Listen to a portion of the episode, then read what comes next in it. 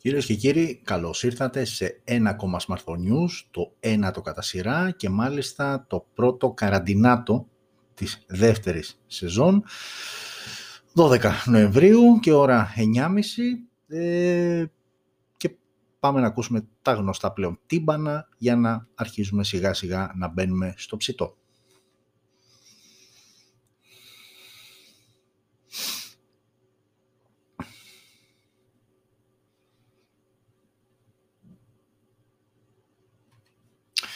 Λοιπόν, ε, η αλήθεια είναι ότι, οκ, okay, θέλοντας ε, και εμείς θα σχολιάσουμε λίγο, τουλάχιστον εγώ θέλω να πω ένα-δύο πράγματα έτσι σχετικά με την, ε, με την καραντίνα και όλο αυτό που ξαναζούμε. Ε, σίγουρα είναι δεδομένο ότι τα πράγματα με βαστά νούμερα που παρουσιάζουν έχουν εκτοξευθεί.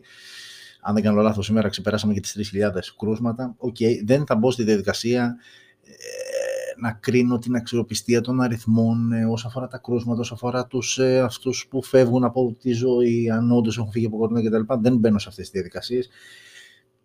Αυτό όμως που οφείλω να, να, να εκφράσω, να βγάλω προς τα έξω, να συζητήσω μαζί σας, είναι το γεγονός ότι αυτό που εισπράττω από την ε, κυβέρνηση, από το κράτος, και ξαναλέω και πάλι, χωρίς, κομμία, χωρίς καμία κομματική ταυτότητα, θεωρώ ότι οποιοςδήποτε και να ήταν πάνω, πάνω κάτω δύο πράγματα θα έκανε. Ε, αυτό που εισπράττω είναι ένας πανικός, ένα δεν ξέρω τι μου γίνεται. Ε, και πώς το εξηγώ αυτό. Οκ, ε, okay, βλέπεις ότι τα κρούσματα αυξάνονται και γίνεται όλος αυτός ο χαμός, τέλος πάντων. Ωραία, οκ, okay. Παίρνεις κάποια μέτρα. Άντε να το δεχτώ και αυτό. Θεωρητικά και με βάση αυτά μας έχουν πει, δεν είμαι ούτε γιατρός ούτε επιστήμονας και καθαρίζω, έτσι, για να μην ε, ε, παρεξηγούμε. Ξεκαθαρίζω λοιπόν και λέω το εξής, ότι παίρνεις κάποια μέτρα. Άρα θεωρητικά λοιπόν τα αποτελέσματα των μέτρων αυτών θα πρέπει να περιμένεις περίπου γύρω στις δέκα μέρες για να τα δεις. Στην πορεία βλέπεις ότι τα κρούσματα αυξάνονται και επικρατεί ένας πανικός. Και στο καπάκι παίρνεις έξτρα μέτρα, το οποίο είναι και πιο αυστηρά από αυτά που είχες πάρει πριν. Ποιος ο λόγος? Ποιος ο λόγος υπό την έννοια ότι τα μέτρα που θα πάρεις τώρα, τα αποτελέσματά τους, θα τα δεις και πάλι μετά από δέκα μέρες. Άρα προς τι όλος αυτός ο πανικός? Οκ, okay, υποτίθεται ότι πας να προλάβεις κάποια πράγματα, αλλά μήπως τελικά γίνεται χειρότερο? Και γίνεται χειρότερο γιατί? Γιατί, οκ, okay, και εδώ δεν είναι η δικιά μου προσωπική άποψη, είναι η οπτική, είναι αυτό που βλέπουμε όλοι μας έξω, απ' άκρη σ' άκρη, ε, στην Ελλάδα. Θεωρώ ότι στο πρώτο lockdown, όντως, για αυτούς που έβγαιναν έξω, η διαφορά στην καθημερινότητα ήταν αισθητή, ήταν αρκετά αισθητή. Και σε επίπεδο ανθρώπων που κυκλοφορούσαν έξω, αυτοκινήτων, γενικότερα στην ατμόσφαιρα επικρατούσε ένας φόβος. Στο δεύτερο lockdown, αυτό που ξεκίνησε εδώ και περίπου πέντε έξι μέρες, διακρίνω μια μεγαλύτερη χαλαρότητα. Και αυτό είχε να κάνει με το ότι ο κόσμος ήταν πιο προετοιμασμένος, ήξερε τι εστί lockdown. Οπότε αυτό είχε σαν αποτέλεσμα να είναι λίγο πιο χαλαρός και για κόσμο που βγαίνει έξω αυτές τις μέρες είναι πολλοί αυτοί που γυρνάνε και μου λένε, και το λέω και εγώ ίδιος, ότι ουσιαστικά αν εξαιρέσεις τα στόρια που είναι κατεβασμένα στα καταστήματα, κατά τα άλλα σε επίπεδο κίνησης κόσμου που κυκλοφορεί και τα λοιπά, δεν εισπράττεις αυτό που εισέπρατες στο, στο πρώτο lockdown εκεί Μάρτιο-Απρίλιο και τα λοιπά. Άρα ο κόσμος είναι λίγο περισσότερο...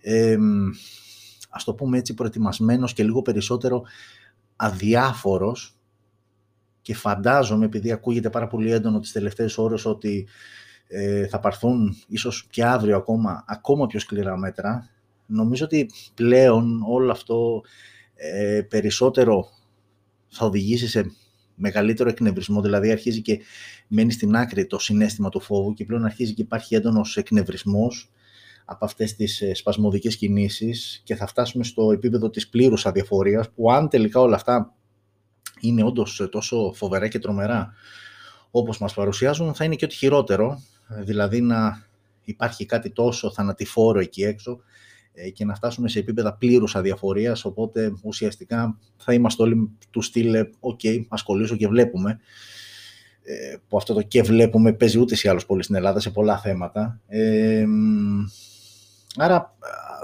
το μόνο ουσιαστικά που εισπράττω αυτή τη στιγμή είναι ότι ο κόσμος σιγά σιγά αρχίζει και δεν φοβάται τόσο, αρχίζει πλέον και εκνευρίζεται περισσότερο, δηλαδή το αίσθημα του εκνευρισμού αρχίζει και γίνεται πιο έντονο και βγαίνει ε, προς τα έξω ε, και αυτό φαντάζομαι, η λογική λέει ότι μόνο καλό ε, ε, αποτέλεσμα δεν μπορεί να φέρει όταν πλέον ε, δεν φοβάσαι κάτι και όλο αυτό σου προκαλεί εκνευρισμό. Τέλος πάντων, οκ, okay, εδώ θα είμαστε, είπαμε, θα τα βλέπουμε, θα τα λέμε κτλ. Να δούμε τι θα μας πούν και αύριο ε, και αναλόγως ε, το συζητάμε και πάλι. Η ουσία πάντως είναι ότι είμαστε στο ένατο επεισόδιο, το πρώτο πλέον καραντινάτο αυτής της ε, δεύτερης περίοδου εγκλισμού. Τώρα και το εγκλισμός συσσαγωγικά, εξήγησα γιατί.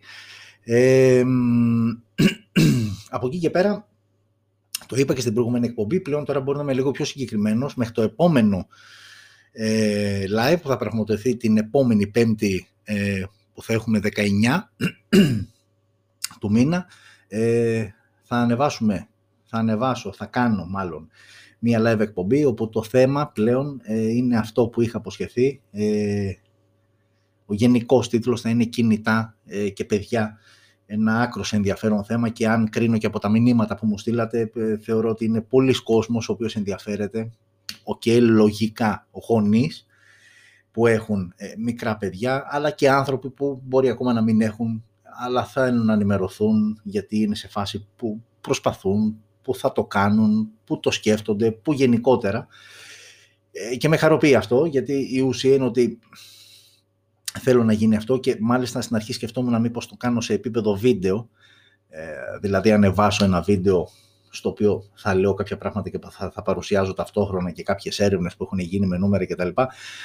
Αλλά κατέληξα στο ότι είναι καλύτερο να το κάνουμε ε, με αυτή τη μορφή, όπως γίνονται και εκπομπές, έτσι ώστε να δώσουμε την ευκαιρία σε κάποιους ανθρώπους ε, που θα θέλουν εκείνη τη στιγμή ε, να ρωτήσουν κάποια πράγματα ή να μοιραστούν στο, μαζί μας τη δική τους εμπειρία, οπότε οκ. Okay, θα το κάνουμε έτσι και ξαναλέω και πάλι ότι θα γίνει κάποια από τις μία μέσα στις επόμενες ημέρες και πριν το live της επόμενης Πέμπτης δεκαεννιά Νοεμβρίου. Ε, τώρα, όσο αφορά, επειδή ζητάω προκαταβολικά συγγνώμη σε περίπτωση που δημιουργηθεί κάποιο κόλλημα, κάτι με το ίντερνετ κτλ. Γιατί, όπως καταλαβαίνετε, παιδιά, αν δεν κάνω λάθος, νομίζω χθες κάποια στιγμή έπεσε και τελείως στο YouTube, δεν έπαιζε καθόλου. Γενικότερα το ίντερνετ έχει θέμα τις τελευταίες μέρες, λογικό, περισσότερος κόσμος που δουλεύει από το σπίτι ε, και δεν θα πω και μαθητές ε, που τηλεκπαιδεύονται, γιατί μάλλον μόνο παιδεύονται ε, η εφαρμογή και δεν ξέρω αν έχει στρώσει, ε, πάντως τις πρώτες μέρες έπεφτε, δεν μπορούσαν ε, να συνδεθούν, ε, έπεφτε τελείως σαν εφαρμογή ή κάποια στιγμή όταν λειτουργούσε δεν, μπορούν, δεν μπορούσαν να συνδεθούν όλοι οι μαθητές και παίρναν απουσία. Κάτι τέτοιο έπαιξε τέλος πάντων. Για πολλωστή φορά, ακόμα μάλλον μία φορά που κάτι το οποίο θα έπρεπε να λειτουργεί σωστά από τη στιγμή που το έχεις προγραμματίσει, γιατί από τη στιγμή που αποφασίζεις ένα lockdown, από τη στιγμή που αποφασίζεις να κλείσεις τα σχολεία, πρέπει να έχεις ήδη δουλέψει και να δημιουργήσεις τις προποθέσεις ώστε αυτό που ονομάζεις τηλεκπαίδευση να είναι όντως τηλεκπαίδευση και να μην είναι απλά Πέδευση, πέδεμα και των μαθητών αλλά και των γονιών, έτσι. Λοιπόν, ε, οπότε όπως καταλαβαίνετε έχει αρκετά θεματάκια το ίντερνετ ε, και μάλιστα τη σημερινή εκπομπή θα μπορείτε να την παρακολουθήσετε και εσείς που το βλέπετε τώρα live και εσείς που θα το δείτε σε δεύτερο χρόνο θα μπορείτε να την παρακολουθήσετε μόνο σε έιτς ντι ανάλυση. Τη ρίξαμε από Full έιτς ντι ε, για να καταναλώνουμε λιγότερους πόρους. Οκ, okay, τι να κάνουμε, δεν ε, χάλασε ο κόσμος. Ε, Οπότε πάμε σιγά σιγά να μιλήσουμε για τα θέματα της εβδομάδας που προηγήθηκε, η οποία, έτσι είναι μια έκφραση που μου αρέσει, παρουσίασε ιστορικό χαμηλό και λέγοντας ιστορικό χαμηλό αφορά κυρίως την ανακοίνωση νέων συσκευών, λες και μπήκε ένα lockdown γενικότερα στην αγορά. Είχαμε ανακοίνωση μόλις δύο νέων συσκευών και προσπαθώ να θυμηθώ στο παρελθόν ή τουλάχιστον από το Φεβρουάριο που έχουμε ξεκινήσει ε, αυτή την εκπομπή Smartphone News, αν ξανά είχαμε τέτοια εβδομάδα και νομίζω πως όχι. Ίσως κάποια στιγμή έτσι, με δύο-τρεις συσκευές υπήρξε μια εβδομάδα στο πρώτο lockdown, εκεί Μάρτιος-Απρίλιος, Ε, αλλά όπως και να έχει, είναι από τις εβδομάδες με την χαμηλότερη δυνατή ειδησογραφία όσο αφορά τα smartphones και κυρίως την παρουσίαση νέων συσκευών. Οκ, okay, και πάλι όμως έχουμε ξεχωρίσει κάποιες ειδήσεις που αυτή τη φορά είναι σαφώς περισσότερες από το κομμάτι των συσκευών, που έτσι θέλουμε να μοιραστούμε μαζί σας και να τα συζητήσουμε. Ε, οπότε, οκ, okay, νομίζω κάναμε έναν αρκετά έτσι γεμάτο πρόλογο κτλ. Πάμε σιγά σιγά να βλέπουμε όσο αφορά τις, να ξεκινήσουμε με αυτές τις δύο τέλος πάντων ε, συσκευές, άκρως ενδιαφέρουσες όμως ε, συσκευές ε, που ανακοινώθηκαν αυτή τη βδομάδα ε, και η αρχή θα γίνει με αυτή εδώ τη συσκευή. Ε, η συσκευή λοιπόν που βλέπετε τώρα στις οθόνες σας είναι η νέα ε, πρόταση της Huawei, το Nova eight C, η αναβάθμιση του προηγούμενου Nova seven C ε, και για να καταλάβετε το χρονικό διάστημα που μεσολάβησε μεταξύ των δύο συσκευών. Ε, το Nova seven C ανακοινώθηκε ε, τον Απρίλιο ε, του δύο χιλιάδες είκοσι και ερχόμαστε τώρα Νοέμβριο, ε, έξι εφτά μήνες μετά, για να έχουμε τον διάδοχο που είναι αυτό ε, που βλέπετε στις οθόνες σας αυτή τη στιγμή. Μιλάμε για μία οθόνη έξι κόμμα πενήντα τρία τεχνολογίας OLED ε, και με ανάλυση χίλια ογδόντα επί δύο χιλιάδες τετρακόσια. Android ten φυσικά μέσω του M U I eleven και νου Google Play Services. Αυτό το μεγάλο αγκάθι για όλους αυτούς που βλέπουν, λυμπίζονται κάποιες Huawei συσκευές, αλλά φτάνουν σε αυτό το σημείο και δεν μπορούν εύκολα να το προσπεράσουν. Στο εσωτερικό έχουμε τον Dimensity seven twenty five G, ε, ο οποίος αυτός, η συσκευή αυτή είναι μία, αλλά θα κυκλοφορήσει σε δύο εκδόσεις. Θα είναι η στάνταρ έκδοση και θα υπάρχει και η premium έκδοση, όπου στην premium έκδοση εκεί θα έχουμε τον Dimensity eight hundred U five G, ε, σε κάθε περίπτωση οκτώ πύρινος και με G P U Mali G fifty seven M C three και στις δύο περιπτώσεις. Δεν δέχεται κάρτα ε, MicroSD για αύξηση του αποθηκευτικού χώρου και η επιλογή ε, από πλευράς εκδόσεων είναι μία και μοναδική με οκτώ G B RAM και εκατόν είκοσι οκτώ G B αποθηκευτικός χώρος. Άρα για όσους θεωρείτε ότι εκατόν είκοσι οκτώ είναι λίγα, θα έχετε θεματάκι, γιατί δεν μπορείτε να τοποθετήσετε ούτε nano memory δέχετε, ούτε microSD. Θα πρέπει ε, να περιοριστείτε, να συμβιβαστείτε με τα εκατόν είκοσι οκτώ G B. Σε επίπεδο κάμερας, οι αισθητήρες είναι τέσσερις. Και ναι, οκ, okay, το είπαν πολλοί στα σχόλια και το λέω και εγώ. Θυμίζει έτσι λίγο iPhone design, το πίσω μέρος, iPhone με τους αισθητήρες όπως τους έχουν τοποθετημένους, αλλά οκ, okay, θα το δούμε αρκετά συχνά. Ήδη το έχουμε δει και σε άλλες συσκευές, να είμαστε αντικειμενικοί, δεν είναι μόνο η Huawei που έχει χρησιμοποιήσει έτσι αυτή τη διάταξη. Τέσσερις λοιπόν οι αισθητήρες, εξήντα τέσσερα wide ο βασικός αισθητήρας, οκτώ μεγαπίξελ ultra wide ο δεύτερος αισθητήρας και άλλοι δύο αισθητήρες από δύο μεγαπίξελ ο καθένας, macro και depth. ελ ι ντι flash, δυνατότητα λήψης four K βίντεο στα τριάντα F P S και χίλια ογδόντα P στα τριάντα F P S. Ε, μπροστά ε, και στη μέση υπάρχει, στο πάνω μέρος και στη μέση έτσι τύπου δάκρυ, είναι η selfie κάμερα ανάλυσης ε, πόσο, δεκαέξι μεγαπίξελ wide με υποστήριξη H D R και δυνατότητα λήψης βίντεο χίλια ογδόντα P στα τριάντα frames per second. Έχουμε μονό ηχείο, δεν έχουμε θύρα για ακουστικά. Ε, έχουμε Type-C στο κάτω μέρος για φόρτιση ή σύνδεση με υπολογιστή. Ο σαρωτής δαχτυλικών υποτυπωμάτων under display optical, ok.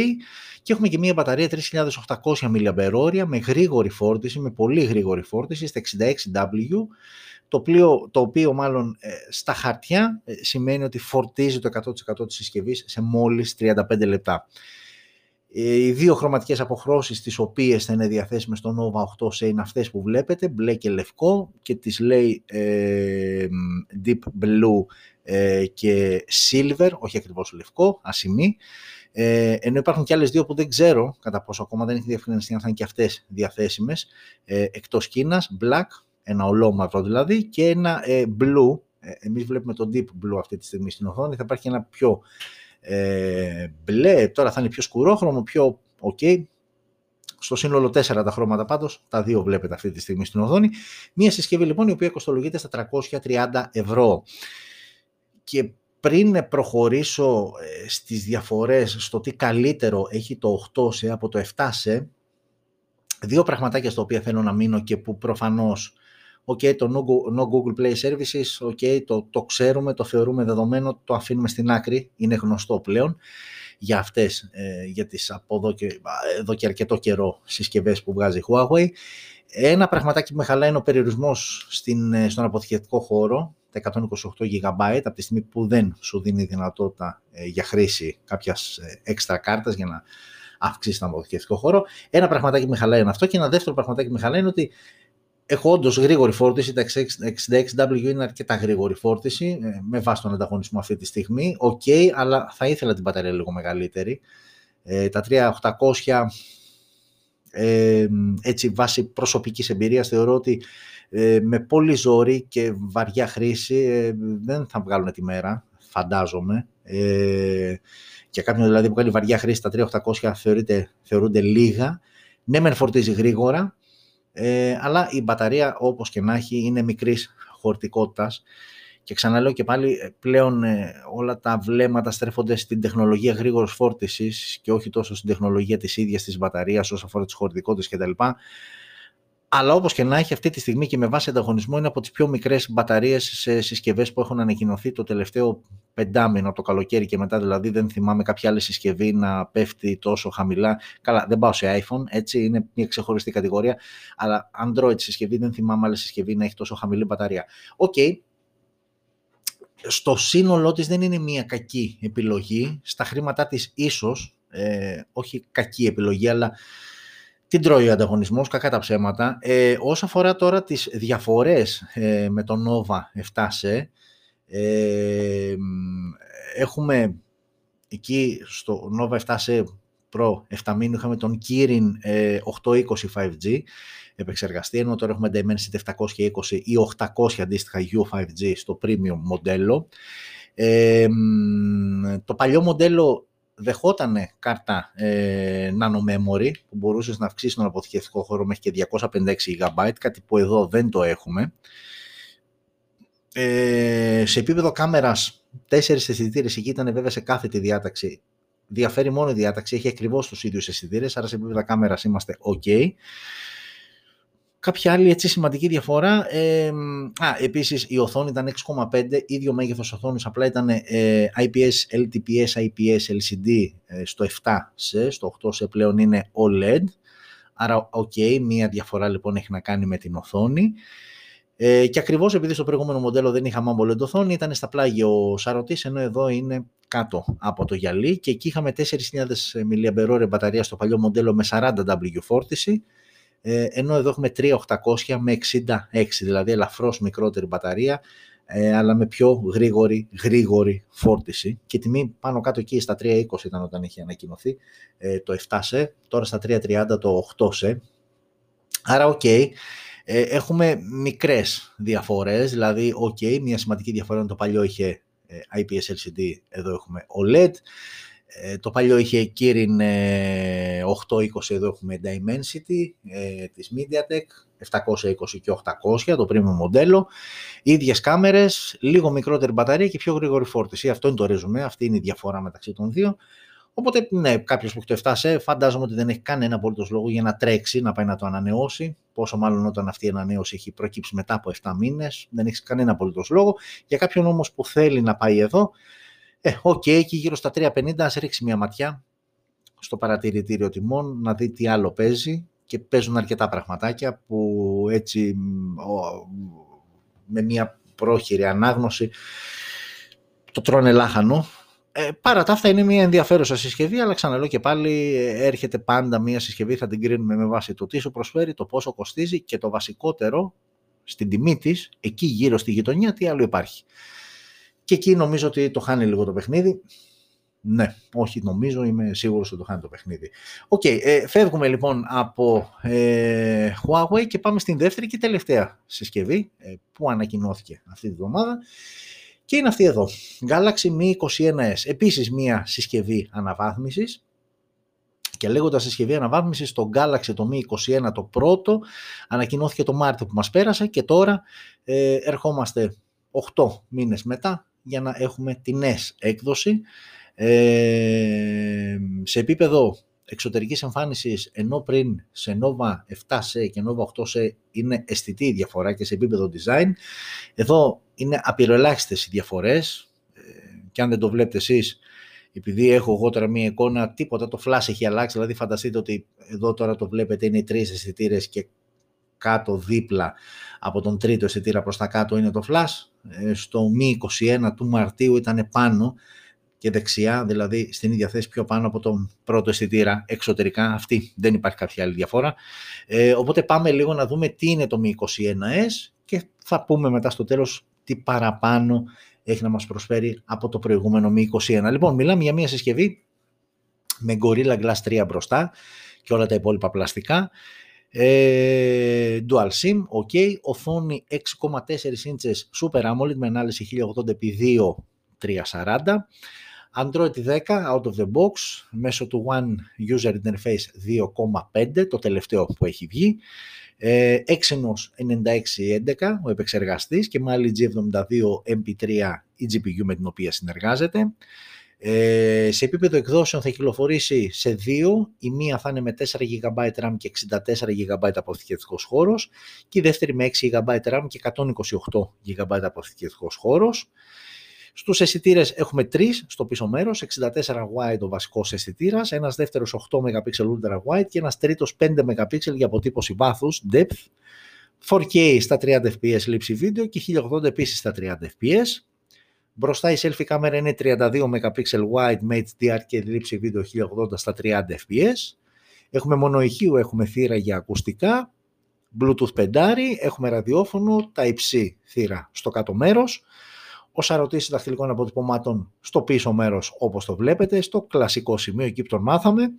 Και μια μπαταρία αρκετά γενναιόδορη, χωρητικότητα έξι χιλιάδες μιλιαμπερ ώρες και με γρήγορη φόρτιση βέβαια στα δεκαπέντε γουάτ που δεν είναι κάτι το τρομερό, αλλά η χωρητικότητά της είναι αρκετή, έξι χιλιάδες μιλιαμπερ ώρες και η τιμή της συσκευής στα διακόσια τριάντα ευρώ.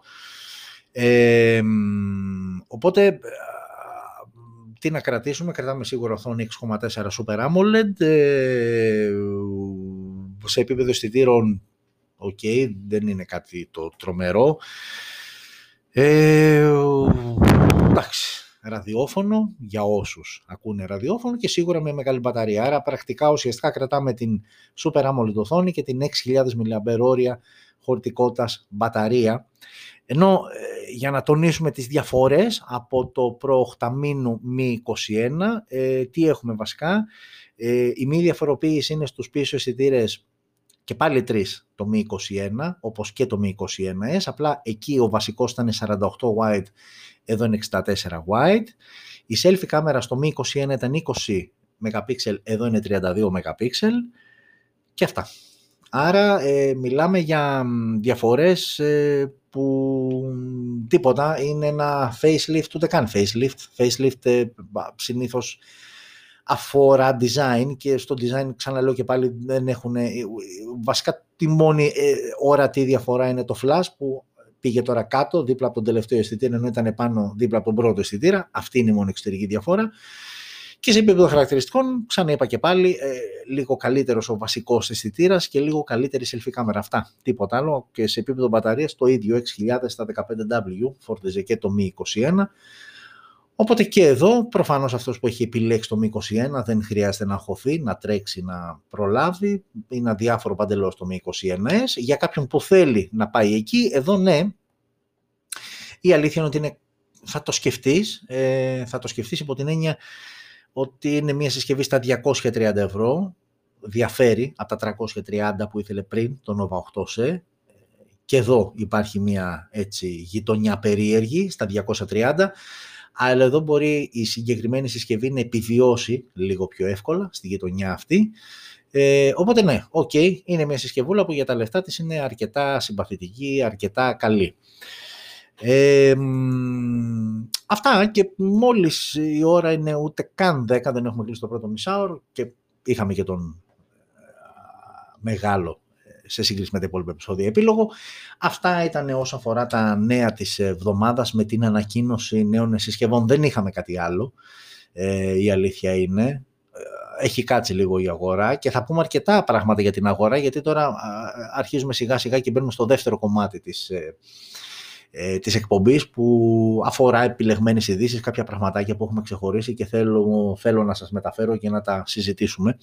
Ε, το ένα από αυτά, ε, και έχουμε αρκετά νούμερα, δηλαδή για εσάς που δεν σας αρέσουν τα νούμερα και τα λοιπά, ε, ok, έχουμε αρκετά νούμερα. Από την άλλη όμως αυτά τα ρημάδια, τα νούμερα δείχνουν, σου δείχνουν μία εικόνα, σου δείχνουν μία τάση, σου δείχνουν αρκετά πράγματα. Ε, οπότε τι να κάνουμε, είναι και αυτά μέσα στη ζωή μας και πρέπει να τα, να τα δείχνουμε, να τα βλέπουμε, να τα μελετάμε, γιατί πολλές φορές μας εξηγούν πράγματα που με διαφορετικό τρόπο δεν μπορούμε να το καταλάβουμε. Ε, η πρώτη είδηση, που δεν είναι ακριβώς πρώτη, γιατί μία-δύο ειδήσεις είναι ακριβώς σε αυτό το κομμάτι, έχει να κάνει με τη Samsung. Άντα σας έβαλε εικόνα, δεν σας έβαλε έτσι κατευθείαν να ξεκινάσουμε με πινακάκια. Ε, είναι έρευνα λοιπόν η οποία έγινε, όχι έρευνα, είναι η μέτρηση ε, όσο αφορά τις πωλήσεις συσκευών ε, ο, στην Ευρώπη για το τρίτο τετράμηνο του δύο χιλιάδες είκοσι, δηλαδή ε, κιου ένα είναι Ιανουάριος, Φεβρουάριος, Μάρτιος, Απρίλιος, Μάιος, Ιούνιος, Ιούλιος, Αύγουστος, ε, Σεπτέμβριος, Οκτώβριος, Νοέμβριος, Δεκέμβριος. Ε, έχουμε λοιπόν στο νούμερο ένα τη Samsung, όπως ε, θα καταλάβατε και από τη φωτογραφία, ε, η οποία μάλιστα αύξησε τις πωλήσεις της κατά έξι τοις εκατό. Στην δεύτερη θέση η Apple με είκοσι πέντε τοις εκατό της αγοράς, η οποία και αυτή αύξησε τις πωλήσεις δεκατρία τοις εκατό. Βέβαια, εδώ υπάρχει μια παρένθεση, Ε, ότι ίσως ε, η διαφορά μικρύνει μεταξύ πρώτου και δεύτερου, λίγο δύσκολο να ξεπεράσει η Apple τη Samsung, σαφώς όμως να μικρύνει διαφορά, δεδομένου ότι ε, η iPhone δώδεκα σειρά ανακοινώθηκε μόλις πριν, ε, έχει περάσει μήνας, όχι, ε, οπότε όπως καταλαβαίνετε συνήθως ε, το δυνατό ε, το κατοστάρι της Apple γίνεται συνήθως πάντα τέλος του χρόνου και αρχές το επόμενο, εκεί πλέον που έχουν κυκλοφορήσει στις περισσότερες αγορές τα καινούρια της ε, μοντέλα, ε, οπότε εκεί είναι λίγο πιο αντιπροσωπευτικά τα νούμερα. Ε, τρίτη θέση η Xiaomi, ε, η οποία πάει τρένο, γιατί η Xiaomi κατάφερε και αύξησε τις πωλήσεις της συν εκατόν επτά τοις εκατό, ένα πραγματικά τρομερό νούμερο, και ξαναλέω και πάλι μιλάμε για την ευρωπαϊκή αγορά. Δεν είναι όλες οι αγορές οι ίδιες, η αλήθεια είναι. Ε, ο Αμερικάνος συμπεριφέρεται τελείως διαφορετικά από τον Ευρωπαίο σε επίπεδο επιλογής brands. Ε, όπως και ο Ινδός, όπως και ο Κινέζος, είναι διαφορετικές οι αγορές. Η Ευρώπη όμως είναι μια μάχημη αγορά. Ε, τέταρτη θέση η Huawei, η οποία ναι μεν έπεσε τριάντα δύο τοις εκατό, αλλά οκ, okay, κατέχει το δώδεκα τοις εκατό της αγοράς και μάλιστα η διαφορά της με της Xiaomi είναι μία ποσοστία μονάδα, δηλαδή δεκατρία τοις εκατό της ευρωπαϊκής αγοράς ε, η, ε, η Xiaomi, το δώδεκα τοις εκατό η Huawei, ενώ στην πέμπτη θέση, και εδώ είναι πραγματικά άξιο αναφοράς, ε, με αρκετά μεγάλη διαφορά βέβαια από τον τέταρτο, η Oppo με το τέσσερα τοις εκατό. Η Oppo, μην ξεχνάτε ότι μέσα στο δύο χιλιάδες είκοσι ξεκίνησε αυτό το επίσημα μεγάλο άνοιγμα στην ευρωπαϊκή αγορά, οπότε έχει ακόμα δρόμο μπροστά της, αλλά το γεγονός ότι είναι μέσα στην πρώτη πεντάδα, αυτό από μόνο του λέει πολλά. Και ξαναλέω, νομίζω το είχα πει και σε παλιά εκπομπή, σε παλαιότερη εκπομπή, ότι αν μπείτε μέσα στον, στο παρατηρητήριο από, το, από την σελίδα Smartphones τζι αρ και κατεβάσετε, θα δείτε ότι πλέον στην Ελλάδα είναι αρκετές οι OPPO συσκευές που είναι διαθέσιμες, κάτι που πριν ένα-ενάμιση χρόνο ήταν σχεδόν αδιανόητο, δηλαδή αν ήθελε κάποιος όπως συσκευή θα έπρεπε να μπει σε καταστήματα στυλ Gearbest, Banggood και να το φέρει μόνος του εδώ. Πλέον υπάρχουν αρκετές όπως συσκευές διαθέσιμες στην Ελλάδα και μάλιστα υπάρχουν και αρκετές επιλογές, δεν είναι ότι είναι μία συσκευή ας πούμε και την έχουν φέρει δέκα άτομα. Αν δεν κάνω λάθος πρέπει να είναι γύρω στις ε, τέσσερις πέντε διαθέσιμες όπως συσκευές ε, αυτή τη στιγμή, οπότε έχει ακόμα πολύ μεγάλο περιθώριο βελτίωσης, γιατί ξαναλέω και πάλι μέσα στο δύο χιλιάδες είκοσι ήταν εκεί τελειώματα δεκαεννιά, αρχές είκοσι που έγινε το μεγάλο άνοιγμα της όπου προς Ευρώπη. Οπότε φαντάζομαι θα δούμε και άλλα ωραία ε, πραγματάκια. Ε, ενώ ένα χαρακτηριστικό παράδειγμα είναι ε, η έρευνα, αυτά τα νούμερα που σας είπα αφορούσαν την, ε, την ευρωπαϊκή αγορά γενικότερα, αλλά πήραν όμως μια χώρα της Ευρώπης και συγκεκριμένα την Ισπανία, δεν υπάρχει απάντηση. Δεν μπορώ να φανταστώ ότι στα παιδιά εκεί στη Letgo Digital τους ξέφυγε αυτό, αλλά έχει δαχτυλιές. Τι να πω. Οκ. Okay. Ε, αυτά και μία τελευταία είδηση, η οποία αφορά κυρίως ε, αυτούς που έχει βουήξει το τόπο τώρα τις δύο-τρεις τελευταίες μέρες όσον αφορά το Google Photos, την εφαρμογή όπου μπορούσες να αποθηκεύσεις τις φωτογραφίες σου που τραβάς με το smartphone σε high quality και χωρίς περιορισμό αποθηκευτικό. Από εδώ και στο εξής, μάλλον όχι από εδώ και στο εξής, μας ενημέρωσε η Google ότι από την πρώτη Ιουνίου του δύο χιλιάδες είκοσι ένα, δηλαδή σε, μετά από α, επτά μήνες, πρώτη Ιουνίου δύο χιλιάδες είκοσι ένα, πάβει το δωρεάν ε, και πλέον ε, οι high quality φωτογραφίες που θα σώζεις θα περιλαμβάνονται μέσα στο πακέτο των δεκαπέντε τζι μπι και από εκεί και πέρα θα υπάρχει χρέωση. Και δεν είναι μόνο οι φωτογραφίες, είναι και τα υπολογιστικά φύλλα, όπου μπορεί κάποιοι λόγω δουλειάς να τα χρησιμοποιούν και να αποθηκεύουν και και και. Ε, οπότε το, ο Τζάμπας πέθανε, ε, που συνηθίζουμε να λέμε εμείς εδώ. Ε, η αλήθεια βέβαια είναι ότι ε, ούτε σε άλλους υπάρχει μια μικρή συμπίεση, δηλαδή η φωτογραφία δεν είναι ακριβώς σε, στο επίπεδο, στο μέγεθος που έχει βγει από το smartphone, αλλά εδώ έρχεται αυτό που λέμε ότι οκ, okay, βγάζουμε τόνους φωτογραφιών με τα κινητά μας, είτε για την πλάκα μας, είτε για δουλειά, είτε οτιδήποτε. Ένα κακό είναι ότι πάλι υπήρχαν τα άλμπουμ και εμένα προσωπικά μου αρέσουν τα άλμπουμ, δηλαδή μπορεί να έχω χιλιάδες φωτογραφίες στον υπολογιστή και βγάζω στην άκρη το κομμάτι της δουλειάς και αυτό που γίνεται εδώ πέρα το smartphone τζι αρ, αλλά έχεις φωτογραφίες από προσωπικές, οικογενειακές στιγμές κτλ. Φωτογραφίες που τις αποθηκεύεις, έχεις κάνει λήψεις, έχεις κάτι ωραίο βασιλέματα, έχεις πρόσωπα που θες να τα βλέπεις και να σου θυμίζουν κάποια πράγματα κτλ. Πράγματα τα οποία αποθηκεύονται σε κάποιο φάκελο, σε κάποιο σημείο ενός σκληρού δίσκου και ο οποίος μπορεί να είναι στον υπολογιστή σου, μπορεί να είναι και σε κάποιο σερτάρι γιατί είναι κάποιος εξωτερικός ή οτιδήποτε και πολύ πιθανό να μην τις ξαναδείς και ποτέ ή να περάσει αρκετός καιρός από όταν θα τις ξαναδείς. Ενώ το άλμπουμ είναι λίγο διαφορετικό. Μπορεί η τεχνολογία να έχει προχωρήσει, να έχει εξελιχθεί, να έχουν γίνει όλα αυτά που έχουν γίνει σήμερα, αλλά και το άλμπουμ ακόμα, τουλάχιστον για μένα, έχει τη δική του χάρη, έτσι, να μπορείς να το θεματοποιήσεις και να ανοίγεις και να βλέπεις κάποιες φωτογραφίες. Σε τέτοιο επίπεδο, λοιπόν, η, αποθηκ... η ποιότητα των φωτογραφιών που αποθηκεύονται στις Google Photos δεν επηρεάζει. Δηλαδή, εγώ έχω φτιάξει με δύο-τρία άλμπουμ με φωτογραφίες που έχω τραβήξει αποκλειστικά με το κινητό μου και πιστέψτε με, είναι πάρα πολύ ωραίες και αξιοπρεπείς και με τα χρώματά τους και με το background το ωραίο και τα χρώματα και και και και. Σαφώς αυτός που θα δει μια αισθητή διαφορά είναι ο επαγγελματίας, είναι αυτός που πρέπει να τυπώσει, δεν ξέρω εγώ τι, να τη βάλει στον τοίχο, να φτιάξει μια φύσα μεγάλων διαστάσεων. Εκεί, και το έχω ξαναπεί και θα το ξαναπώ, εκεί είναι που μετράνε και τα megapixels, δηλαδή βλέπουμε συσκευές με σαράντα οκτώ, με εξήντα τέσσερα, με εκατόν οκτώ κάποια στιγμή. Μην σας ξεγελάει και είναι και η τεχνολογία που κρύβεται από πίσω της συμπίεσης, αλλά πολύ περισσότερο τι να τα κάνεις στα πολλά μεγαπίξελ όταν τη φωτογραφία σου τη χρησιμοποιήσεις είτε σε social media, είτε για να τη βάλεις σε scraper στον υπολογιστή σου ή στο tablet σου, είτε απλά να την έχεις αποθηκευμένη ψηφιακά κάπου. Η ύψιστη ποιότητα, τα πολλά μεγαπίξελ χρησιμεύουν για κάποιον που θέλει να τυπώσει αφίσα. Εκεί θέλεις τα πολλά μεγαπίξελ, εκεί θέλεις τη μέγιστη δυνατή ευκρίνεια, εκεί θες και μια καλή κάμερα, μια ντι ες ελ αρ κάμερα, γιατί κακά τα ψέματα τα smartphones κάνουν άλλα λιγότερο καλά, άλλα πολύ καλά, αλλά κάνουν τη δουλειά τους σαν κάμερα ενός smartphone και μέχρι εκεί. Οκ. Okay, ε, Και κάπου εδώ ε, τελείωσε και το κομμάτι που έχει να κάνει με τα νέα.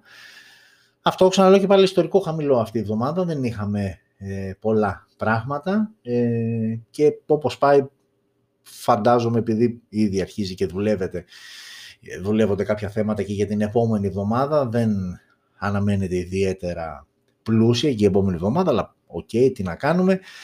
Ε, καραντινά τι είμαστε. Λοιπόν, το ξαναλέω και πάλι ότι μέχρι την ερχόμενη πέμπτη δεκαεννέα Νοεμβρίου που θα πραγματοποιηθεί το δέκατο κατά σειρά Smartphone News, ε, κάποια μέρα και θα ενημερωθείτε, θα ενημερωθείτε από τα social media για το πότε και τη ώρα θα ανέβει ένα liveάκι ε, που το θέμα του θα είναι ε, κινητά ε, και παιδιά.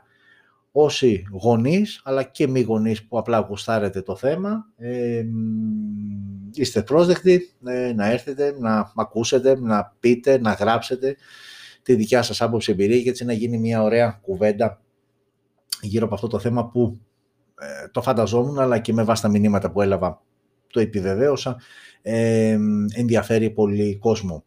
Ε, να είστε όλοι καλά, ε, να ζείτε smart, να ζούμε smart, πρέπει να ζούμε smart, έτσι όπως έχουν γίνει τα πράγματα.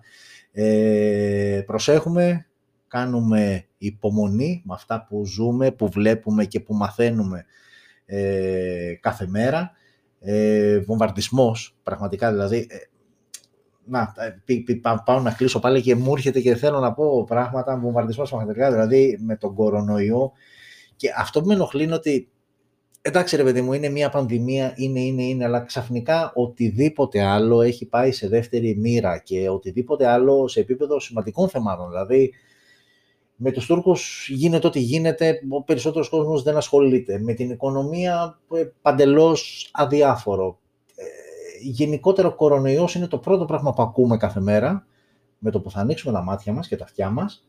Μάλλον τα αυτιά μας ανοιχτά είναι ούτως ή άλλως, αλλά θα αρχίσουμε να ακούμε ε, για την επόμενη μέρα, και το τελευταίο πράγμα που θα ακούσουμε και πάλι, πέφτοντας στο κρεβατάκι μας για να γεννηθούμε, να ξεκινήσουμε την επόμενη μέρα.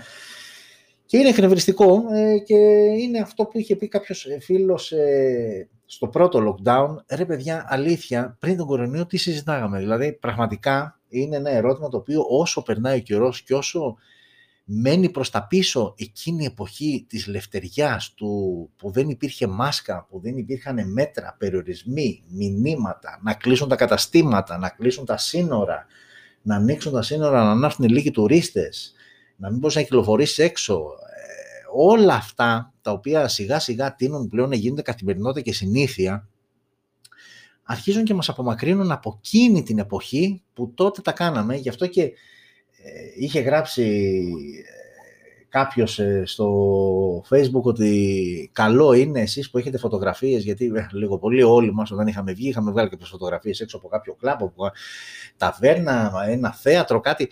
Όσοι έχετε τις φωτογραφίες, φυλάξτε τις ε, σαν τα μάτια σας, γιατί θα αποτελούν μετά από λίγα χρόνια ιστορικό κοιμήλιο. Και εσείς που έχετε και μικρά παιδιά κιόλας, κρατήστε σε ένα σερτάρι για να τους δείξετε ότι κάποτε, ξέρετε, κάτι οι γονείς σας βγαίνανε και έξω το βράδυ.